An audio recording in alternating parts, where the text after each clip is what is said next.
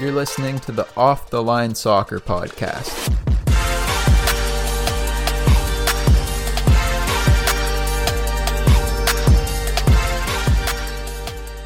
Welcome back, everybody, to the Off the Line Soccer Podcast. My name's Jack. Today I'm joined by Jake and Aiden, as always. How are you guys doing?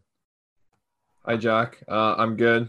Been watching a lot of MLS playoffs this week. Very exciting. Obviously, we're recording this uh, immediately after the, the PSG United game. So, very disappointed with that one. Very angry, but I'll get over it. Aiden, how are you doing?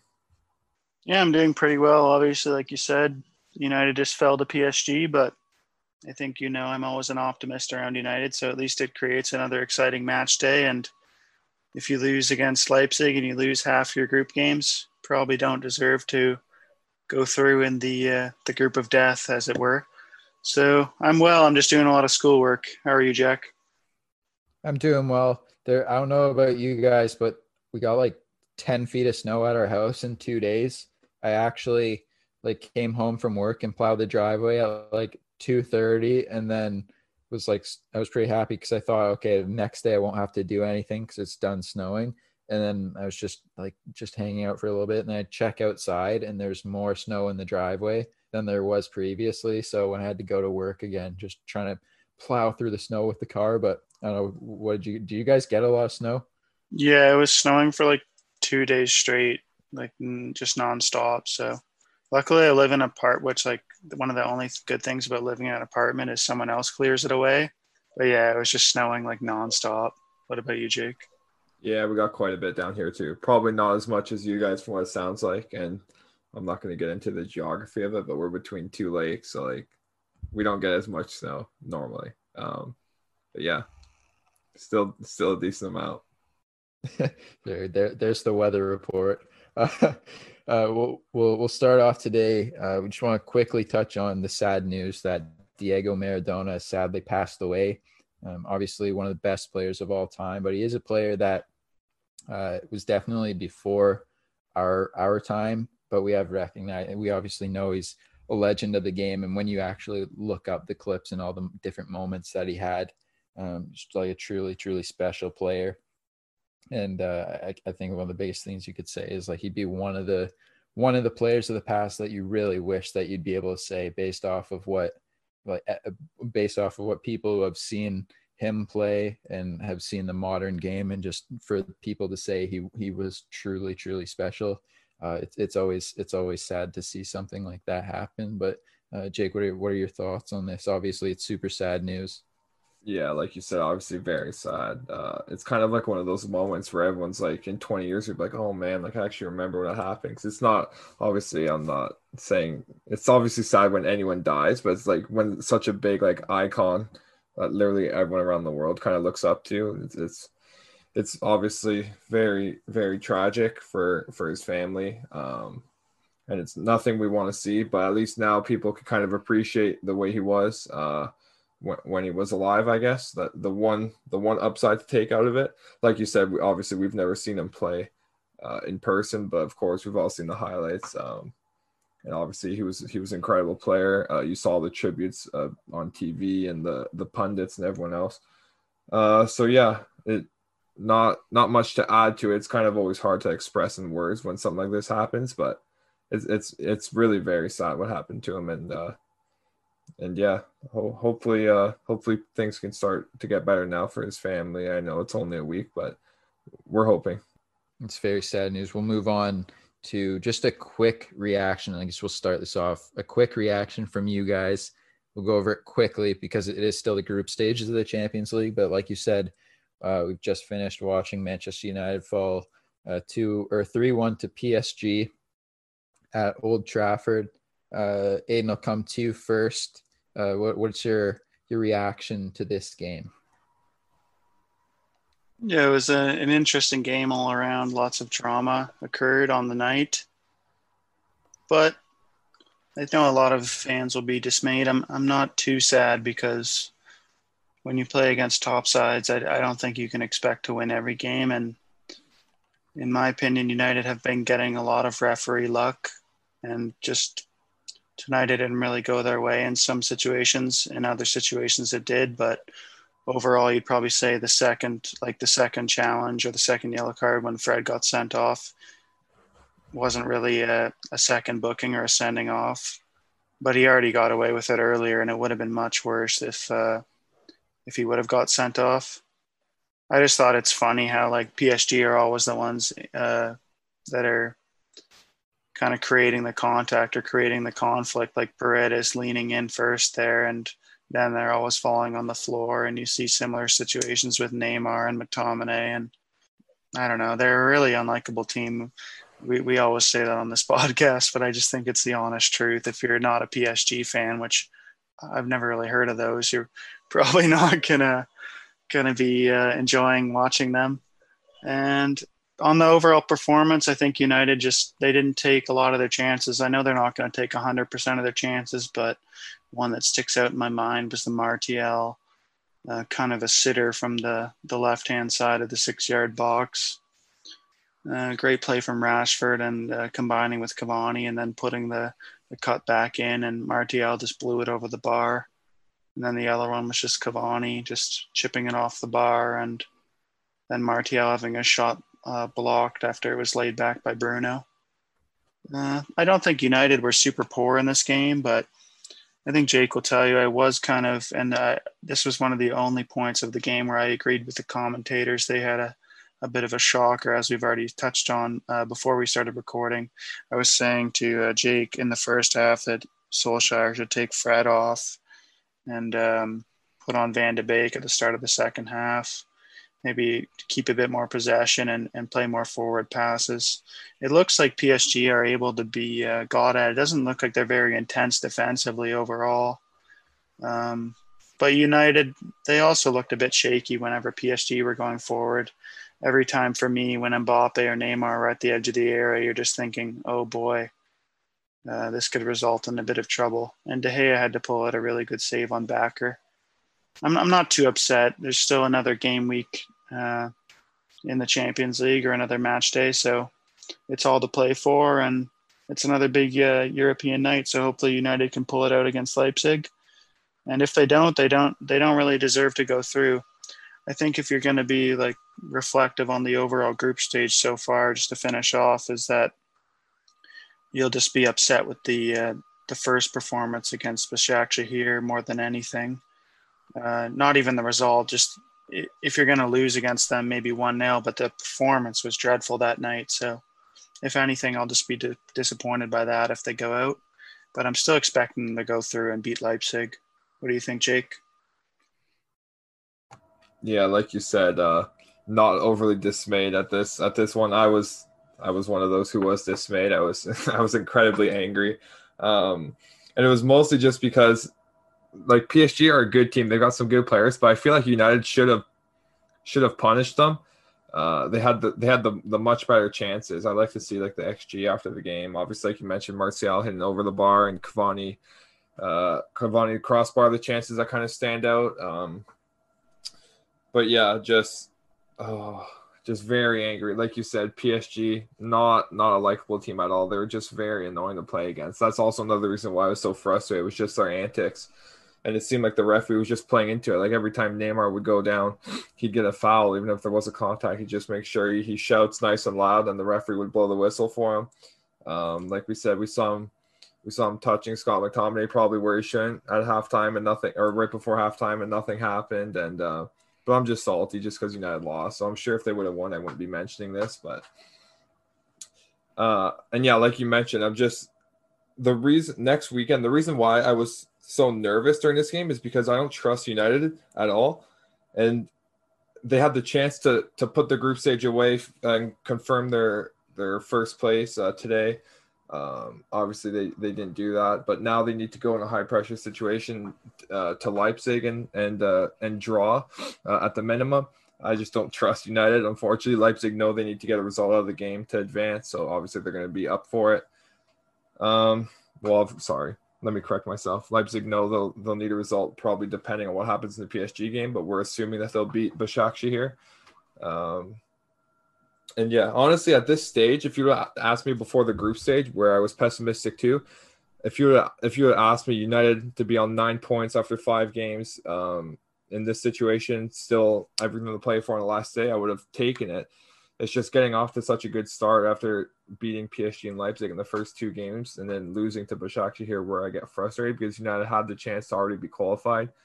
Uh, now and now um we just have to wait a bit longer. But it's like Roy Keane said at the weekend, uh, when you support United, you get you get heart attacks every every couple of weeks. So over yeah, just overall just just very disappointed.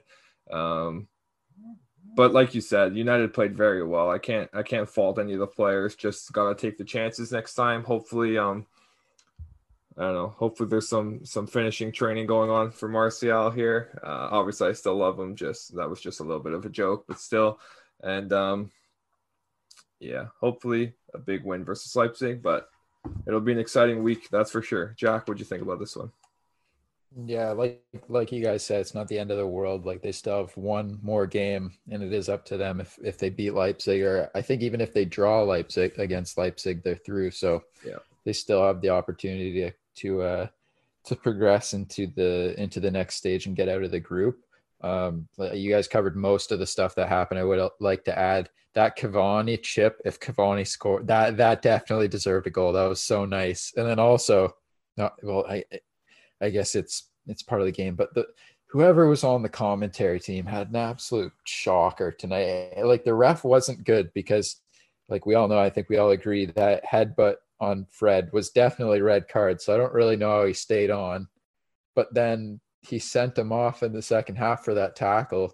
But the tackle, in my he wins the ball. So I don't, in my opinion, that's not a sending off. But how the commentators were saying, well, yeah, he's unlucky there, but he should be sent off, and therefore it makes it all okay. It makes no sense to me. So I thought they had an absolute nightmare, and we're just desperate for Fred to get sent off or get yeah. subbed off. They were like calling for it from from like the 30th minute onwards. They just wanted Fred off. They're like, this guy's so lucky to be on the field. The Solskjaer needs to take him off, and just kept saying that over and over. It's like we're all watching a game. You don't have to repeat yourself 50 times here, but that, that was that was my biggest takeaway from the game is how annoying the commentary yeah. was. But Townsend and yeah, Martin Tyler.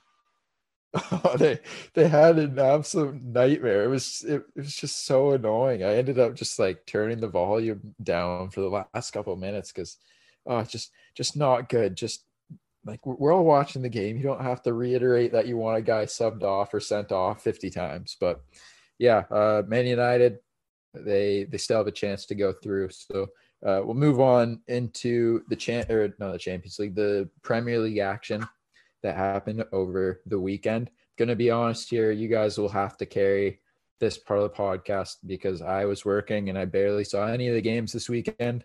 But we will start off uh, Crystal Palace playing Newcastle. Newcastle coming away um, with a 2 0 away victory. And uh, Jake, what were your thoughts on this one? Callum Wilson and Joelinton getting the two late goals for Newcastle. Yeah, honestly, I didn't watch this one because it was a Friday, so I had some.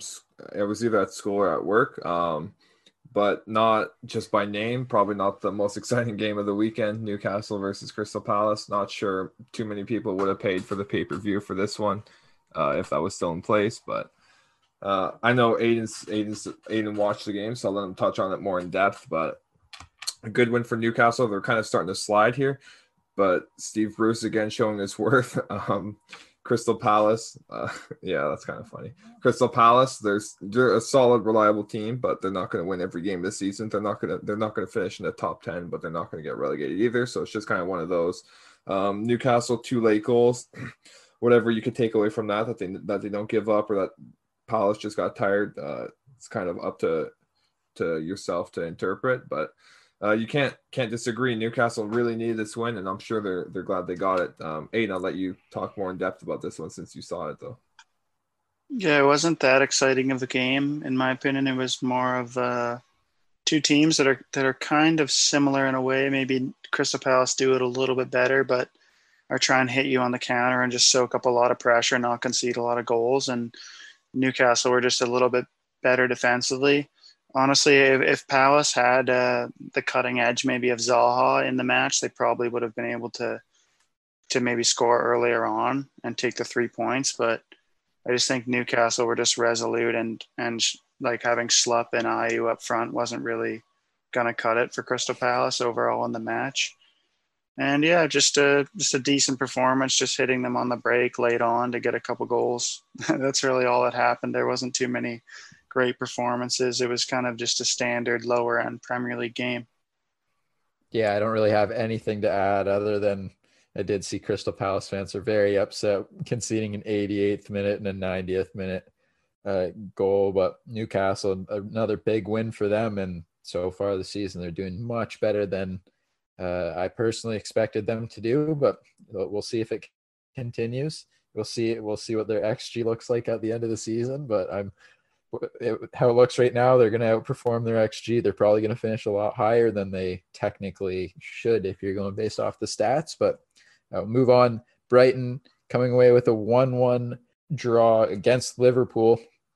Again, I didn't see I didn't see this one, but I did see that uh, Brighton were awarded 93rd minute penalty to uh, salvage a point after G- Diego Jota gets another goal for Liverpool. Uh, Jacob, come to you again. What are your thoughts on this one? Yeah, just to touch on obviously Jota first. Everyone, I'm sure whoever's listening to this knows by now that he's a player I really like. What a great signing for Liverpool. Um, it's really worked out. I think it was 45 million. Uh, I'm not sure many people expected him to start like this or even to see the field uh, too often, but really come in handy here. Um, I think Brighton actually played played really well especially against a team with Liverpool's quality. It's not like they were just sitting back hoping not to get smashed like three, four nil. Uh, they really, uh, obviously, we've we are expecting this from Brighton by now, but they really had to go. They ended the game with more shots than Liverpool. Um, and of course, the main talking point, like you mentioned, that late penalty. This might be a, a crime for a United fan to to say, but I'm not sure if that was a penalty. Of course, I'm I'm glad it was it was given. Um, uh, Brighton's way, but I just think the contact is not enough. It's just for me, it's just annoying because I don't think that every contact in the box is a penalty, even if you don't get the ball. Just in that case from Robertson, I don't think it was a, a hard enough kick to Welbeck uh, to get a penalty, or I don't think it was enough to like impede his movement or impede, impede his shot or anything. But like I said, happy happy it was given. Just I know if it was United who got a penalty given against them for something like that, I would be upset. Um, but other than that, just kind of very happy. Liverpool not not exactly slipping in the league since they're still in, uh, tied for first place, but they've already they've already drawn three games this season, and I think they've lost one, so they're not at their at their sparkling best. Obviously, they've had a lot of injuries, so we could kind of kind of make an excuse for that. Uh, not that we will, but they've done relatively well. But obviously, it's it's just nice to see Brighton getting rewarded for the way that they play now moving a bit further away from the relegation zone, uh, which obviously we're happy about. I think we all like Brighton, and yeah, they just they just did really well, and they're really not afraid of anyone. So that's it's nice to see a team play like that and get rewarded, even if they're technically a smaller team. Um, but yeah, very happy with the result. I'm sure they will be too. Uh, Aiden, what do you think about this one? Yeah, it was really a game of a lot of incident. Even if you if you didn't watch it, you look at the numbers and say, "Oh, that looks a little bit boring. Not a lot of shots." But Liverpool also had two close calls of uh, goals that were disallowed. And uh, Brighton, they would have had a penalty call for handball on Fabinho, but it was after ruled after that uh, Gross was offside, I believe. Actually, no, wait, it was uh, not Gross. Who's the, the other guy? Uh, Trossard. I think it was Trossard who was actually offside. Um, so yeah, it was a game of a lot of incident, and I, I don't think it was a penalty at the end of the game. A bit harsh. Uh, but Welbeck could have scored earlier too. He he took the ball away from Henderson, and but then he just uh, in a in a kind of advantageous area, but then he just shot it straight at Alisson. so that wasn't great from him. Uh, Danny, not the highest caliber technical player, but he put in a shift for you. So and he's a bit athletic. Uh, overall, I think that Liverpool would be disappointed, as you could probably tell from their manager and after his interview and his his incident that I'll touch on in a bit, or we'll touch on in a bit. But Brighton have to be happy that they haven't got um, as many points probably as their performances have merited. So this kind of went the other way for them. So I was glad to see it, especially against Liverpool. What do you think, Jack? Yeah, I completely agree with you, especially like Brighton. They are a lot lower down. I'll check right now. Brighton they're currently, after this weekend, they're currently in 16th on 10 points, but they have created a ton of chances this season. It's been more down to the fact that they just haven't taken their chances, even though they have played uh, really well for the most part. So I, I think we all expect them to climb up the table a little bit. Like you said, touching on Klopp when things don't go his way, and you could see the interview after the game where he just got super mad at the at the uh, I think it was like a Sky Sports uh, punt or journalist or something. And he was basically blaming him for making the schedule and talking about and I don't disagree with him when he when Klopp says, "Oh, it's all about protecting the players and blah blah blah blah blah." But that that which is all fine, and I completely agree with that. But then you see them play. We're recording this on Wednesday, but yesterday they played against Midland in the Champions, or in, sorry, not Midland. They played against Ajax. Sorry, and Klopp made his first substitution in like the 87th minute in a competition that you're allowed five substitutes. So I don't if it's about protecting the players, you at least have to show that. If he comes out and says, "Oh, it's about winning the game," which it definitely was. If he says it's about winning games, you have no problem with that. But fact that you're talking about player safety, player safety, and then you're just running your same players into the ground without rotating the squad at all, I think just sometimes you have to look at that team and be like, how many how many games are Mane, Salah, Firmino, and all these guys? They they literally do play every single game without any rotation for for a long time now. So I don't know. It just just kind of annoys me. I do think Klopp, in my opinion, as much as I don't like Liverpool, he is the best manager in the world, in my opinion. But just you know, when things don't go his way, I just think he becomes a bit of a crybaby. But Aiden, what do you think about that? Yeah, just touching on that, there's a really good uh, debate or, or kind of talk about that on Sky Sports YouTube between Gary Neville and uh, Jamie Carragher.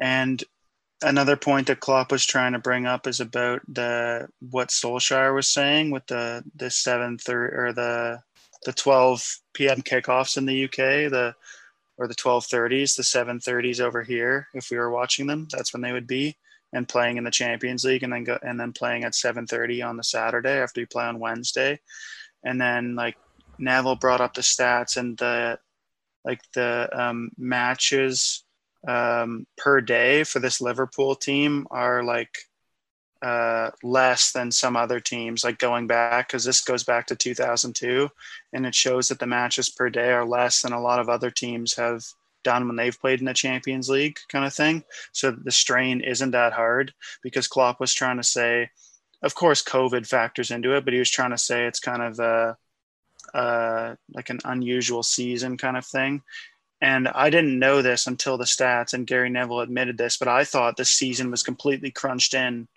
into space but when you look at this, the numbers liverpool aren't playing more games in the amount of days than compared to past seasons so uh, i thought that was really interesting and yeah, if it is protecting the players, I agree. It's probably been like a three year span where he's been starting the same players over and over.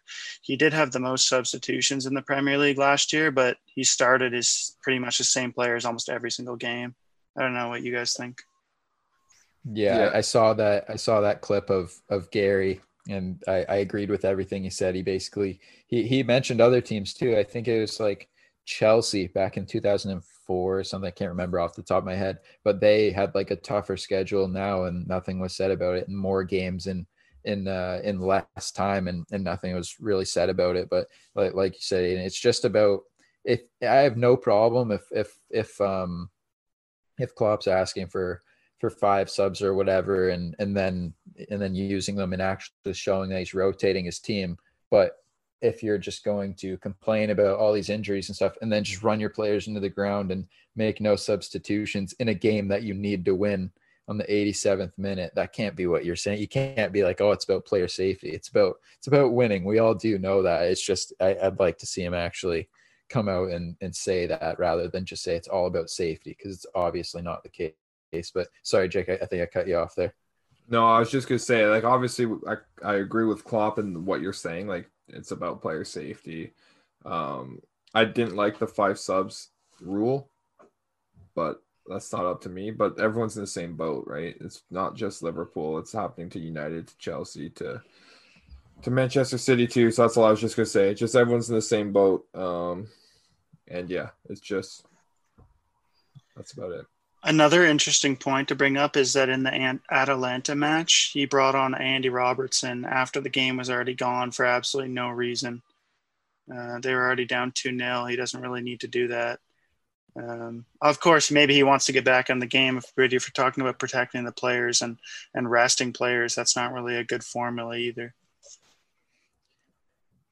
Yeah, there we go. That's that's all we're saying. It's just at times can be very, very questionable. Questionable, I think, is is kind of our conclusion. Even though we do agree it is about player safety, just you gotta make sure you back that up with your with your decisions and your squad rotation. Uh, we'll move on. Uh, this is a very expected result. Manchester City beating Burnley five 0 at home in probably the perfect matchup for Manchester City against Burnley, who just sit in all game uh, Riyad Mahrez getting a hat trick, uh, Benjamin Mendy getting on the score sheet, and Ferran Torres uh, getting a goal as well. I didn't see this game to be honest. There's, I think we all could have actually just predicted this one. If you guys have anything to add, Jake. Not much of value, just like you said, is very much expected. Uh, Burnley thirty percent possession. City had uh, twice as many passes as them. Um, well, more than twice as many, but just yeah, I just deserved. City finally getting to scoring more than one goal in the game, but uh, with, without going in depth on it, obviously we saw them struggle uh, as well last night um, against FC Porto in scoring again. So I guess this, this, game was just an anomaly for now, but it was a very good result for them. Yeah, Aid, do you have anything to add? No, not really. Just John Stones back in the lineup, getting a clean sheet. That's obviously good. Whenever he's in the lineup to keep a clean sheet, that's a bit of a an anomaly maybe and uh, boost his confidence. And then also just congratulating Riyad Mahrez on 100 Premier League goals, uh, reaching that milestone. That's it. Yeah, like like we said, it's just an expected result. Even though Man City haven't been good recently, we do expect them to beat Burnley. That's the t- perfect team for them to play. Um, and we'll see. Maybe they get their season back on track uh, after this result. Uh, next game we have Everton playing Leeds United at Goodison Park. Everton losing 1 0. And before I go on too much of a rant, uh, actually, no, you guys, you guys give your opinions first, and then I'll and then I'll give mine. Uh, Jake, we'll start with you. I think uh, obviously it was kind of it only finished one 0 So if you look at the scoreline, you figure it's probably just another run of the mill game. It was actually a very exciting game.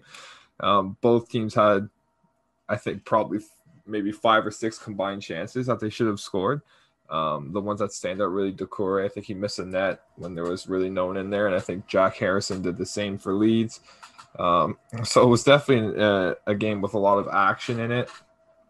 It was a it was kind of quite a while ago, so I can't remember like the exact details of what happened, but I do remember Leeds were just spamming the shots. I think they had they were somewhere in the 20s for their shots for this game. Uh, I believe it was 23 so they they were really obviously we know how how potent they are going forward, but again they're showing it pretty much game in game out. Uh, Raphinha scored his first goal uh, since joining Leeds. Obviously, it was a very good finish in the bottom corner. Again, I saw a little a little bit of anger towards Pickford. For a lot of people were saying that he should have saved it. I don't I don't agree. I don't have any problem with Pickford there. Um, the, the ball's going across to him. It was right in the side netting. Not much he could do about it very nice to watch. So I think Everton had their chances too, like I mentioned, Doucouré missing the net when he really should have scored it, but also I think they had two goals uh, ruled out for offside. Um, so obviously it, it was just a, a, matter of timing themselves a couple centimeters better, and, and it could have been a very different result. Obviously, the lineups kind of we were expecting uh, Niels Nkounkou to start for Everton at the left wing back uh, with uh, Lucas Digne out injured, but instead it was Iwobi on the left, Tom Davies on the right. So not probably not something that made that made Jack very happy. Uh, I think Allen played incredibly well in this game, uh, really showing uh, really his quality. Like he was he was really worth he was very much worth uh, the price that Everton paid for him. Again, the subs off the bench for Everton not the most inspiring. Delph, Bernard, and Andre Gomes. So I'm, I'm fairly certain that they're not any game changers. They won't do anything special. Uh, I could be wrong, but yeah, I just thought it was interesting to Everton start in the the three four three. So they're they're changing formations quite quite often now. So I don't know if that's just due to personnel or tactics or just uh, the specific opposition, just trying to shut out Leeds. Um, but I'm sure it was probably exciting to see the the three Englishmen starting in defense: Keane, uh, Godfrey, and, and Holgate. I think Godfrey had a nice uh, a shot cleared off the line, or sorry, he cleared a shot off the line, so he played much better. I think I thought uh, as a as a center back than the right back. Obviously, it's his natural position, so we're expecting it. But yeah, it was very a very eventful game. It was nice to watch. Um, and yeah, they don't have too much to add. I think uh, Meslier had a couple good saves as well. Had a couple. I think he had maybe a, one or two scary moments where his distribution wasn't the best, and he put his team under pressure. But uh, we've kind of we've kind of grown to used to that from from him. Um, not to pick on him or anything. It's just something that that's in his game at the moment. But he's still young, so he's got lots of time. And yeah, overall a, a really good good win for Leeds and and propping them up in the table. So they're they're doing well in their first season back for now. Uh, Aiden, what do you think about this one? Yeah, it was a bit kind of uh, questioning the Everton lineup when I saw Davies there. Um, I don't know if I was alone in that, but when I look at the bench now, there was not many good options. To be fair to Carlo, mm, when I watched the game, I thought a draw or a Leeds win was all that was going to come from it, in my honest opinion. Harrison smacked one off the post, and uh, uh, Bamford was robbed by a Pickford save. Maybe not a robbery, but he made a nice save with his feet earlier on in the half, or the first half, I believe. And uh, yeah, I just enjoy watching any Leeds game. As we always say, they're very exciting, and it's just back and forth kind of game. Um, Jake and I were touching on it, I think, during the match. If they had a bit more quality in some of their positions, they, they probably would be able to get a lot more results and a lot more comfortable results. Some other players don't seem to have a lot of quality. I was very impressed with Kalvin Phillips. He was probably like not really doing too too much offensively, but spraying the passes and breaking up the play. I just like how he controls the game, even if it is like just spraying balls side to side kind of thing, spraying long passes. I think he's really, really good. And I don't think he'll leave uh, Leeds. I think he's from the area, but he could definitely play at a bigger club, in my opinion, even though it's only been a small sample size. Uh, for Everton, they had their chances too. They had that uh, Rodriguez goal, which was ruled out for offside. And uh, I don't know. Well, I'm just interested to see how long the injury crisis or crisis last with the fullbacks and how Carlo deals with that if he goes to a back four with Godfrey at right back, which I don't really see. And I'll just put it to Jack here. I don't have too much to add, but was there a reason why Nkounkou didn't play, or what was that? What happened there? Yeah, so to be honest, like there wasn't a reason. Carlos said in his in his like pre-match saying that Nkounkou could play, but he he believed that Iwobi could as well. But I be like I'll just backtrack a little back to what you guys are saying. I'm glad that you guys mentioned like the bench because when you look at the you've got some really good players in this Everton starting 11 and they've shown that at full strength with their 11 starting players they're very very good but that's like the drop off is extreme like i'm just going to read the bench here you've got fabian delph oh god uh gylfi sigurdsson doesn't do anything. Yerry Mina has been uh, questionable this season. Cenk Tosun was an Allardyce signing, so you can't trust that. Bernard, he doesn't do anything, even though he should. Uh, Andre Gomes is not the player that we had on loan. And Jonas Lössl, who got signed by uh, signed from Huddersfield, and I don't even think he's played a game yet, but it just shows the the drop off when you have like James Rodriguez or Richarlison, who or Richarlison was awful and very wasteful today. Calvert Lewin, um, but you've got some really good players in there, but the drop off is extreme. So when we're getting these injuries, and obviously uh, Digne's going to be a massive loss. Um, but the one of the main things I want to touch on, we may have touched on it before, but I think it's something that fans these days would just do way too much is the fact that when you question a manager's choices that doesn't or if you if you criticize a manager's choices and selection and tactics that does not mean that because you criticize them that doesn't mean that you don't think they're like the right manager for the job if you know what i mean. It happens all the time where if you criticize the manager people think that you automatically don't like the manager. And i, I would be critical of carlo in this situation because I don't think I've ever seen a game where if you have a left, if you have a right-footed left back, like that's not going to work, especially in a wing back. So Iwobi, who did really well last week, like he should be playing right wing back. He was very, very good.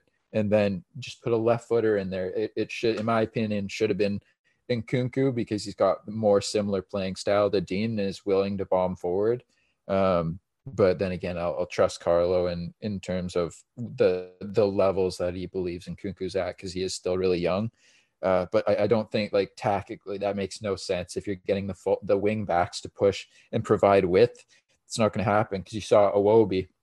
It's not like he was bad, but going forward, just having to cut onto the right foot on the left side doesn't really make sense. Tom Davies on the right, he he wasn't bad, but he didn't really do anything other than a really good cross to Doucouré, who shoots it straight at Meslier for uh, early on for a huge chance. But yeah, other than that, like you said, Eden, I thought Kalvin Phillips, um, I thought Kalvin Phillips, Allen, and Raphinha were the best players on the pitch. I think I think I, I think Kalvin Phillips may have finished the game with 100% pass completion because he was just spraying them all game. Just every time he got the ball, just switching the play. He was very good. Raphinha, who for most of the game I, I was worried about, but thought like by the end of the game or close to, I was like, okay, he doesn't have much end product. And then he pulls out out of all of the chances that this game had to offer, Leeds score the most difficult one, which of, of course that happens. But I think Le- Leeds deserved the win. Um, there was a lot of like media people were saying that like it was the Leeds masterclass and that they destroyed Everton. I I don't know where that was from because they had two. Richarlison also got a goal disallowed off of off of a header, and and James was very close for his, but it, it, it just shows like the the team's headed in the right direction.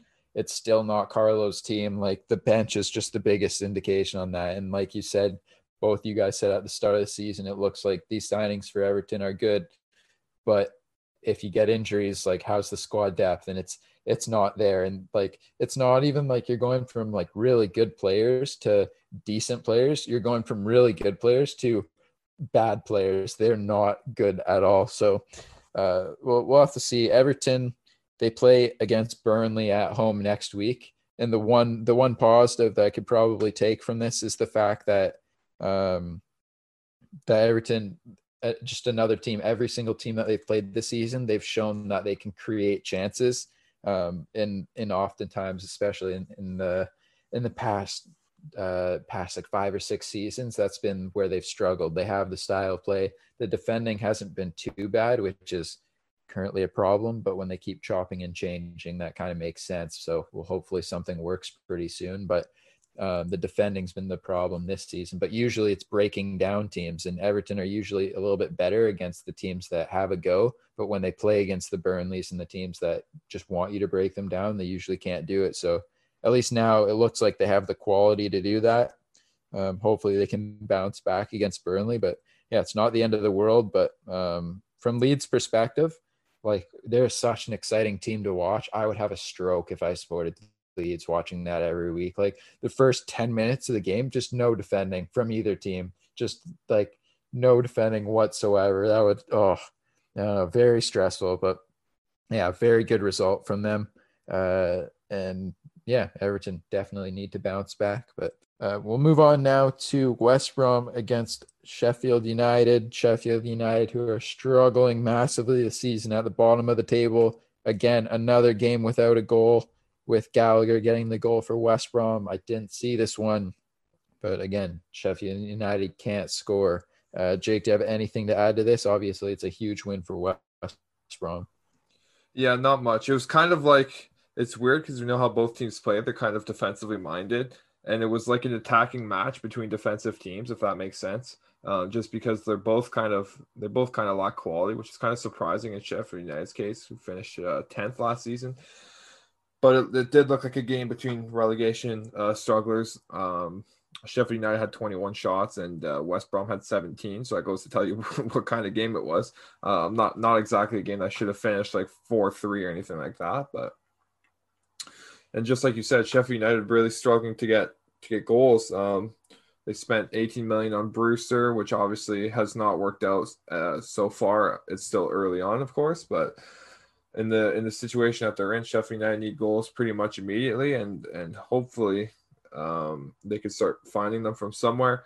And I don't have too much to add. It just does not look good for Sheffield United. They might they look like they might get relegated this season. Maybe everyone's prediction last season was a season early for them, but uh, yeah, it's not looking good for them right now. Uh, Aiden, what do you think about this one? Yeah, not too much else to add other than it was a good, good low finish from Gallagher for the goal, and there was a few good saves. Uh, one from Johnstone where he tipped it over the bar. I think it was from Baldock, and then uh, another one from Ramsdale, and then I think Baldock had another opportunity in the box where he blazed it over the bar. Uh, when he had a decent opportunity, but that's really it. It was like you said, it's kind of an offensive game from two pretty poor teams. Um, it must be said, and uh, it's a big win for West Brom. As I said last weekend, whoever could win this game was kind of scratching themselves a bit closer to getting out of the relegation fight, and West Brom did that. And there's a lot to do for Sheffield. I don't know what their owners are thinking, what Chris Wilder is thinking, if they're going to need to make any investments in January to try and salvage the situation. If Brewster can come good, he's looked poor so far, but there's a lot of questions to be answered, especially in the goal scoring department. So, as we always say, we'll see how it goes. What do you think, Jack? Yeah, yeah, I agree. Um, yeah, Brewster for the amount of money, I think he cost like 25 or 27 million. It was very expensive. Like, well done to Liverpool for getting these fees for some of these young players that they don't use. Like, fair play. I can't, I can't, I have nothing bad to say about that. They get huge money for some of these players, but, um, uh, yeah, I didn't, like I said, I didn't see the game, but I'm just to say, I just can't see Chris Wilder getting relegated with this team. I, I can't see it. I cannot see that man letting this team get relegated. So I'm probably just gonna die on that hill until the last season until they get relegated. But uh, yeah, hopefully, hopefully they can turn around because I like Sheffield United and it is a big win for West Brom. Uh, another big game. I didn't see this one, guys, but I will give you what I heard based off all the media, and you guys can tell me what actually happened.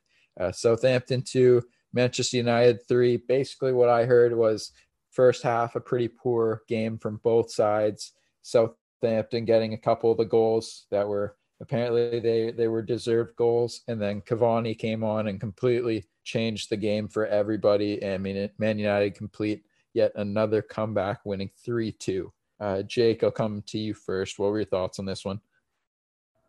Honestly, it wasn't you see United struggle against the teams that put pressure on them, but this wasn't a bad game at all from United. Um, so, Southampton's goal is kind of coming against the against the run of play, mostly Bednarek's first goal because after they scored, they had a little bit of a spell there, which uh, ended with Ward Prowse scoring a, a, free kick.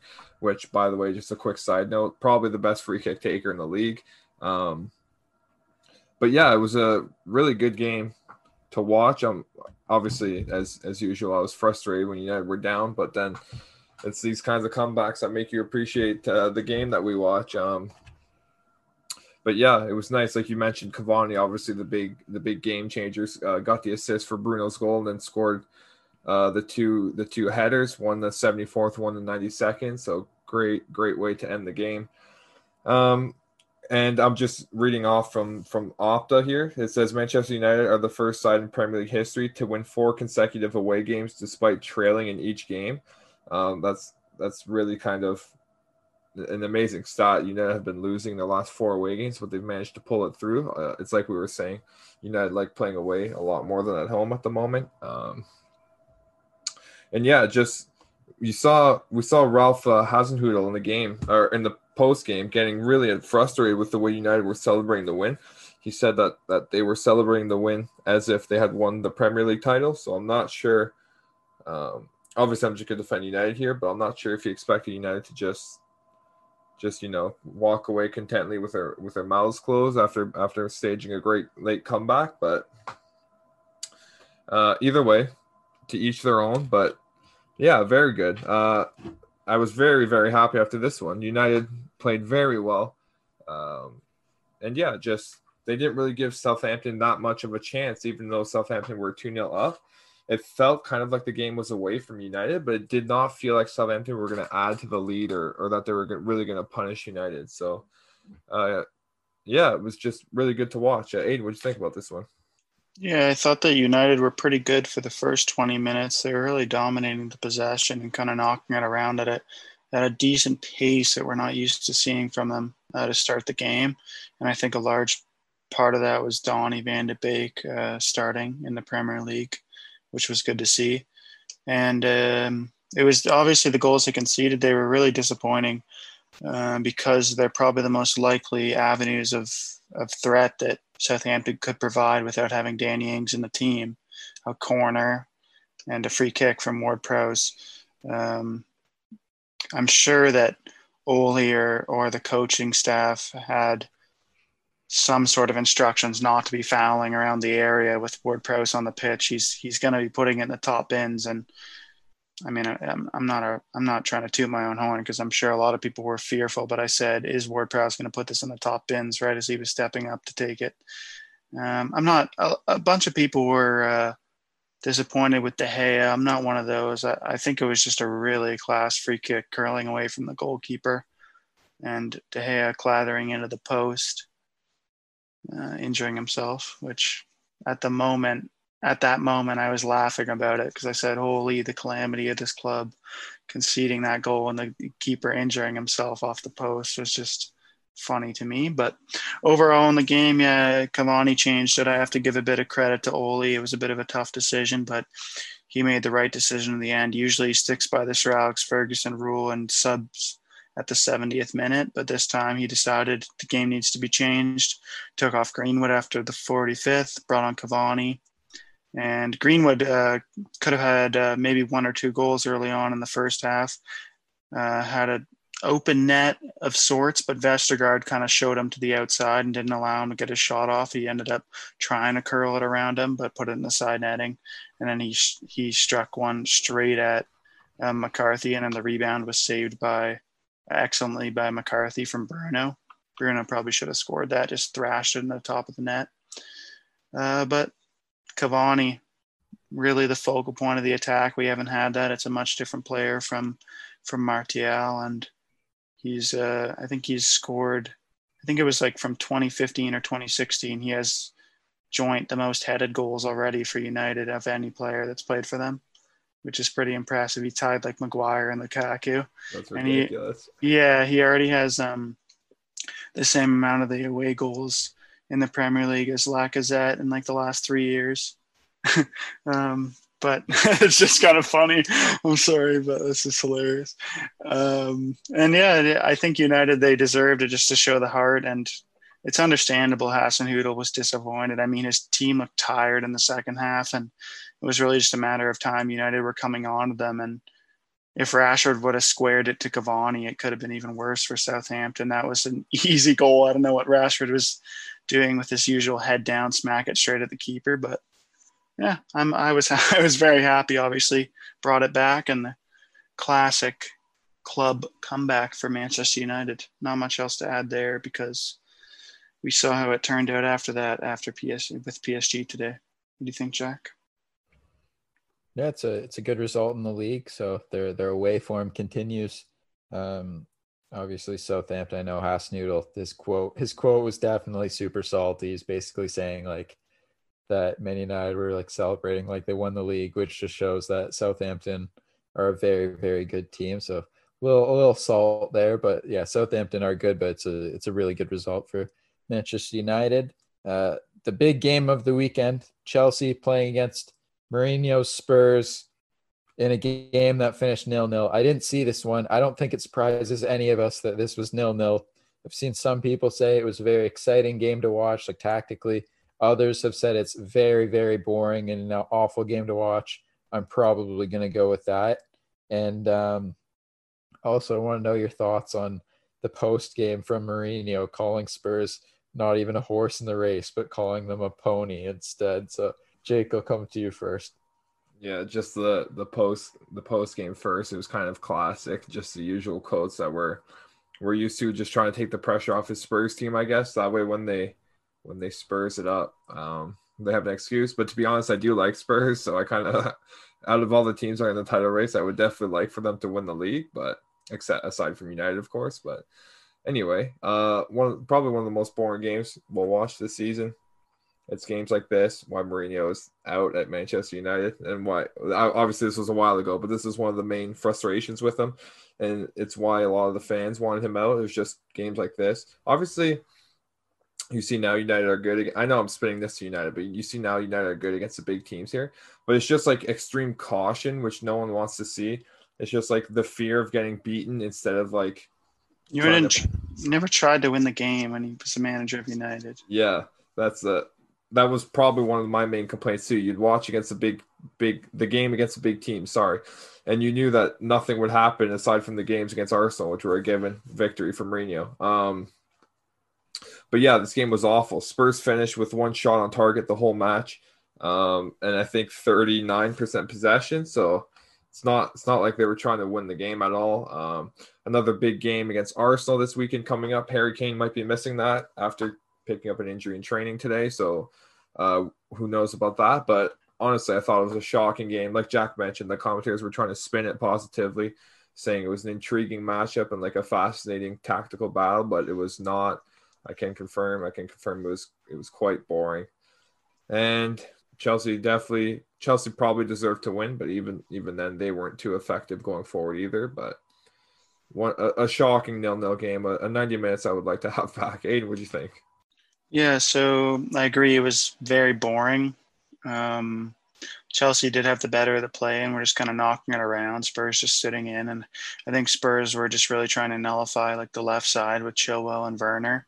And Ziyech ended up having a lot of the ball, but his quality wasn't there. He kind of looked like not match sharp or something.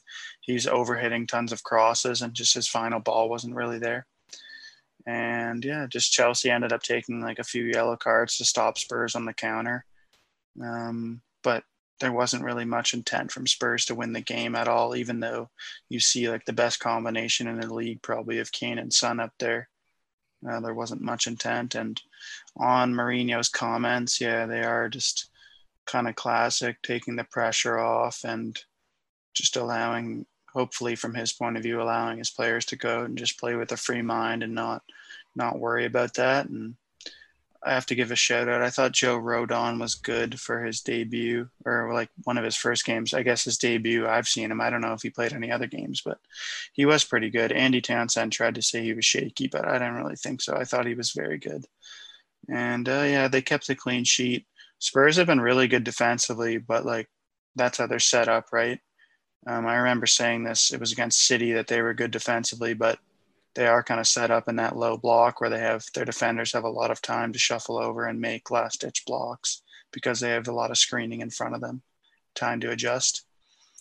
And yeah, Dier and Rodon, that's a good aerial pairing. Some of the better play from Spurs came from Reguilón, I'd say, but there's not really much to comment on. Uh, I'm not gonna lie, it was pretty boring. What do you think, Jack? Yeah, I think it's a bit. It's obviously a better point for Spurs because they were the away team, and it, and it keeps them at the top of the table. Um, it's also funny watching Mourinho in the post game as well. I think he may have posted. I think I don't know if it was a post or something I saw, but basically he said that they were very, very uh, disappointed to only come away with a point and that's what he wants to see from his team. But like I saw a picture and he was like trying it was basically him like smiling while he was saying that. He's obviously just lying because he's super happy with the point against a against a title a title contender. So good point from Spurs, even though their XG I saw in the second half was like 0.00. So they obviously did not have a go in the second half, but they got the point that they wanted. Uh, move on. Another exciting game. Arsenal falling to Wolves 2 1. Uh, I think that the main talking point of this game is obviously um, Raul Jimenez getting a terrible uh, injury with, I, I, think, I believe it was like a, a skull fracture. So we, we wish uh, Jimenez the best because you don't like that's such a serious injury. We don't know when he'd be playing again. In, in terms of the game, again, Arsenal, Arsenal are, and I like Arsenal. Arsenal are the worst team in this league to watch. They are awful to watch. It's like watching Sam Allardyce. It's awful. Like I you gotta you gotta do something. Like obviously they don't have creative players. You gotta do something to get more out of the golden boot winner from last season in Aubameyang. Like just I, I don't know what to say. Obviously Wolves are a good team and and I thought that Pedro Neto and Podence they, they were the ones scoring the goals. I thought those two and Adama Traore were causing all sorts of problems, but Arsenal just just all like so bad to watch. I just want to see something from them. But Jake, what what are you thinking about this one? Yeah, like you said, obviously the main thing that people are going to remember the game by was Raul Jimenez's head injury, a fractured skull. Obviously awful. You kind of heard the impact uh, of when him and him and David Luiz clash heads. It was it was really gross, for lack of a better word. Um, which obviously it'll lead me into a territory where many people have gone into and where I try to avoid, but I don't understand why there's not temporary subs for concussions. We saw David Luiz bleeding through his bandage uh, in the first half and then having to be subbed off at halftime anyway. So I don't want to put stuff out there that isn't true, but I don't know if Arsenal's medical staff did like their due diligence if he ended up needing to be subbed off anyway. I don't want to accuse them of anything because obviously I wasn't there. I don't know it's just uh, quite a big concern. We've seen a lot of a lot of players retire and, and have uh, have some pro- personal problems due to concussions, not just in in soccer, football, but with many other sports too. So obviously, it's a worry. I think temporary subs it literally can't hurt in any single way. It can only make things better. So I don't know why they don't introduce it. Um, and yeah, but going to the game now we saw obviously Gabriel. Uh, it's just a little joke here, but Gabriel kind of put Pedro Neto shot into his own net, and then he scored a couple minutes later. So it was kind of a mixed three minutes for him. But uh, very happy with Wolves winning now. They're up in the table after kind of a slow start. Arsenal, bottom half of the table, like you said, not good to watch at all. It just depresses me more every single weekend that United lost against this team. I mean, it, I keep I dwell I, I seem to dwell on United's losses more than the wins, but anyway, Arsenal not good to watch. I don't know what what they're doing. like you said, Aubameyang he's playing in the center for the last couple of games, but he still hasn't done anything uh, since he signed his new contract. I don't know if he lost. I mean, obviously, a big player like Aubameyang doesn't have to prove himself. I don't know if he lost motivation when he got his new contract or what it is, but they're trying everything that they can to get to get the best out of him. It's not quite working yet. Uh, so we'll see what happens. Willian, obviously, I don't think he's been a good signing for Chelsea. He was free, so I definitely you, you can understand it, but it was not not the best for them. Yeah, just just again, we uh, we hope that Raul Jimenez is is okay and he comes back to playing uh, sometime soon. Uh, Aid, what do you think about this one? Yeah, I agree with a lot of what you said. I mean, that's that's not unusual. We're usually on the same page, all of us. But uh, the big talking point was the injury, and hope Jimenez is back sooner than later, which like not really seeing that that's going to be the case with a fractured skull. But as sad as it is to say, it's a business and a f- football, and I don't really know where Wolves is going to go now with without having Jimenez the focal point of their attack and basically their main player. It's not really good for Wolves as a whole club. And I just want to focus more on Arsenal. They're very, very poor, very poor. Oof. Um, I thought United was concerning this season, and then you just watch Arsenal. It just makes things a little bit easier. They're not really offering anything in attack. When you just look at the lineup on paper, they're trying to re- like put in players to bring creativity who aren't good enough for this level. Players that have had one or two good games in the Europa League, like Willock, they're not really ready to be Premier League starters, but that's who they're trying to solve the picture because they Arsenal, as much as they sign a couple good players, like Gabriel is the only player, even though he did kind of have a bit of a mare for the for the Wolves' first goal. He's really the only player that I can say consistently this season can hold his head up with the with like kind of in high regard. He's he's played quite well, and uh, I think he might be like tied for second top scorer of the season. I could be wrong, but I think that's correct. And Aubameyang, his one shot on target, I think he had this game was celebrated. So that's not really a, a great sign of what's going on there. Willian, I will admit, a couple seasons ago under Mourinho, I thought he was going to come to United. That was a big, big rumor, and I thought that was be decent. But I think that speaks more to United at that time, and still just needing a right winger that never has come. Um, but I'm glad we didn't get him because he's absolutely just doo doo. He's not good. And uh, yeah, I like the skill from Podence for the for the second Wolves goal, just flicking it up over Gabriel and then slotting it in the bottom corner. And uh, now I guess the stage is kind of set for the uh, for the uh, young man Fabio Silva to kind of take over the attack. Uh, hopefully, he can have a big impact, and this could be kind of a season to make a name for himself without Jimenez being there. I'd also be interested to see if Neto could go up into a striker position or Podence, one of those two, because they're very dangerous and both of them have bags of pace, it looks like. So that can cause a lot of Premier League defenses problems. And uh, yeah, Wolves don't concede too, too many goals. So they should comfortably finish above Arsenal the way that this is going. And Arsenal just making top half that I'm not trying to be funny right now. Like they do not look good at all. So if they make top half, that will be good right now. Sorry for ranting. That's all I have to say.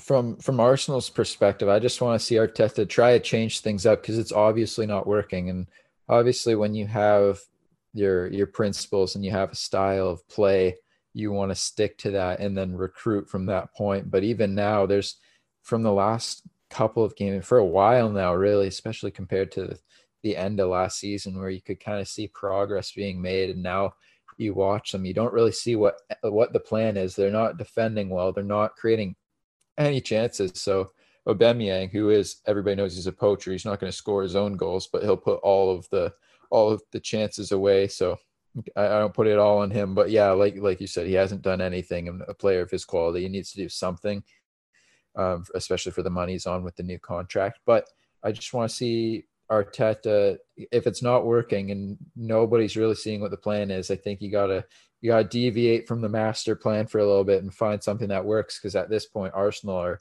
doing very very poorly, and I, I just want to see personally want to see some changes to to see uh, improvements because they they're not doing well at all. But we'll have to wait and see. Like we say every single week, we'll have to wait and see. Uh, second last game of the weekend, Leicester taking on Fulham in a game that I expected Leicester to just easily beat Fulham after watching uh, Fulham's defending against Everton and other teams this season. But uh, Fulham actually coming away with a huge win, 2 1 over Leicester, uh, and also scored a penalty. So it's a big day for Fulham. It was a big result for Fulham, uh, who get the 2 1 win. And Leicester, not a good result from them. Some questionable choices with the lineup, in my opinion, from Leicester, playing a, a three or a five at the back, if you want to look at it that way. But full this, I think this is about Fulham today. Jake, do we think that Fulham have any chance of staying up? I'm gonna stick with no, just because we know their record. They're defending. they're not. They're not. They're not a great team. So I, I still stick with my prediction of no. Aiden, what do you think? Relegation fodder. Yeah, they. it's tough to say because they do play decent football from time to time, but the defense is a real big issue. It kind of reminds me of maybe Aston Villa from last season a little bit. Maybe these guys play a little bit more of a passing style, but the defense is a very big issue.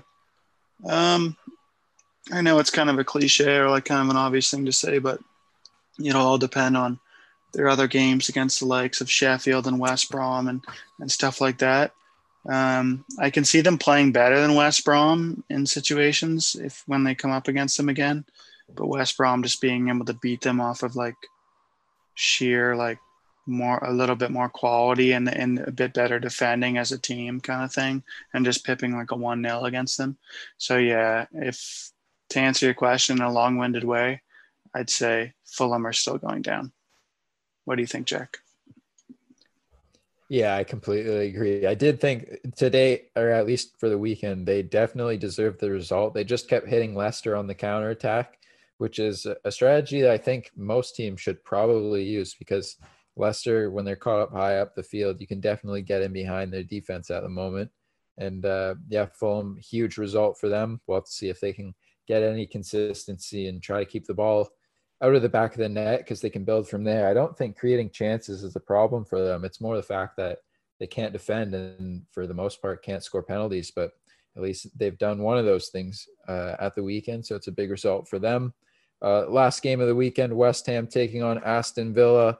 Uh, West Ham with a 2 1 win against Villa. A lot of VAR controversy. I don't really want. I think we're all tired of going over all the controversy. It's it's just annoying every single game. um, when when VAR gets involved at this point until they figure out how to use it properly because just a lot of a lot of questionable decisions. But um, if we if we look away from that, West Ham two one win. David Moyes, he's doing it. David Moyes is absolutely carrying West Ham, and they're doing really well at the moment. A lot higher than anybody would have expected. Up in fifth place. Now I, I think I had them finishing like 17th in, in my in my uh, season preview. So they're doing much better than that at the moment. Uh, what do you think of this one, and what do you think of West Ham so far, Jake? Yeah, West Ham definitely. If there's any prize for the biggest surprise this season, or overachievers, or anything in that category, I think West Ham are cleaning up. Uh, obviously, in this game, they they weren't that great. Um, they they didn't do much uh, offensively, but of course they did what they needed, so no one's going to complain about that. Uh, they got off to a great start. Angelo Ogbonna scoring a header off a corner uh, in the second minute which helps. And Bowen scoring in the first minute into the second half. So Aston Villa just a bit late coming out of the changing rooms for both uh, for both halves there. Other than that, Villa kind of dominated. Jack Jack Grealish scoring. Uh, obviously, he's I think he's already like have on well he's well on course to have his best season ever in terms of end product. Just a little bit worrying for Aston Villa because they've lost four of the last five, including teams that they should be winning against, or you know uh, of their their of their caliber at, at the same level as they are. So maybe a little bit worrying for them, but obviously I think they've got themselves already in a good enough position uh, early in the in the in the season that they don't have to to worry about relegation this season. They'll be picking up points uh, against the likes of Fulham and Sheffield Sheffield United and uh, West Brom, the teams that we've mentioned earlier. So there's not too much worry for theirs. It's funny because uh, Ollie Watkins, we've seen him score three against Liverpool and two against Arsenal, but I'm not sure if he scored in any other other game. Uh, maybe he scored in one other, but he seems to save his best for the big teams. Obviously, I'm not saying he's he's um he's not perform he's not showing up against the smaller teams. He's just not not finding the net against them. But yeah, they'll have a nice team. Like like we always like to to say about about them. Matty Cash with his, with an assist. Um, and yeah, just again, obviously, I think more, more of the credit has to go to to West Ham than Villa being bad because nobody expected West Ham to, to be in this position right now. Fornals, he's starting to perform. Uh, Thomas Soucek in the midfield, he's, he's performing very well. And uh, Coufal, the other uh, Czech Republic international, just uh, uh, coming to the club from the same club as uh, as a Soucek.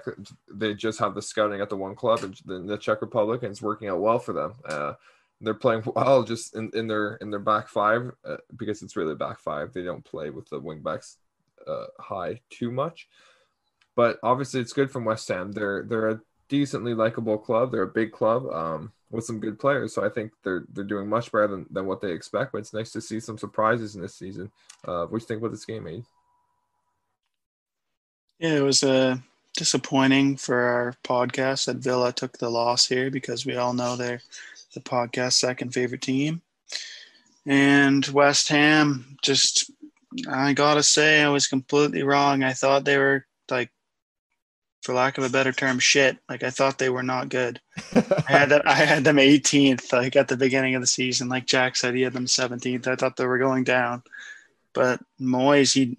Why would you ever bet against Moyes? I I don't know why I put them there because last season I was saying Moyes is going to keep West Ham up. If anything, that's going to happen. And yeah, it looks like he's going to easily clock in for a top 10 finish. Um, the table is really tight, so they could fall quickly if they don't keep up standards, which I could see. But you have to credit them for not having a lot of the ball and just taking their chances when uh, they're there for them, like the Ogbonna header. If you're gonna like capitalize and get results that you're not supposed to in the league. Those are the type of goals that you have to pick up on set pieces and stuff like that when you only have two shots on target the whole game. And uh, yeah, Jarrod Bowen, he's really like, in my opinion, he's probably like the most creative player or kind of the X factor in the team. Not uh, many other players can kind of take the ball and, and run with it like he can or dribble past players and create something for themselves in this West Ham team. So I think that's really good. And West Ham, they just have a really physical side. So that's obviously good in the Premier League where that's one of the number one attributes, winning aerial battles and getting to loose or second balls, getting to 50 50 tackles and winning them.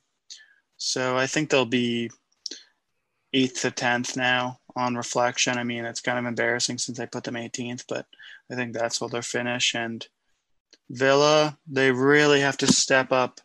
I don't know what's going on. I, I mentioned last week that they were kind of sliding with their form, and everyone was still really high on them last week, even though they didn't want to look at the form in recent weeks. But now another loss here, as Jake was pointing out, uh, whatever it is, four and five.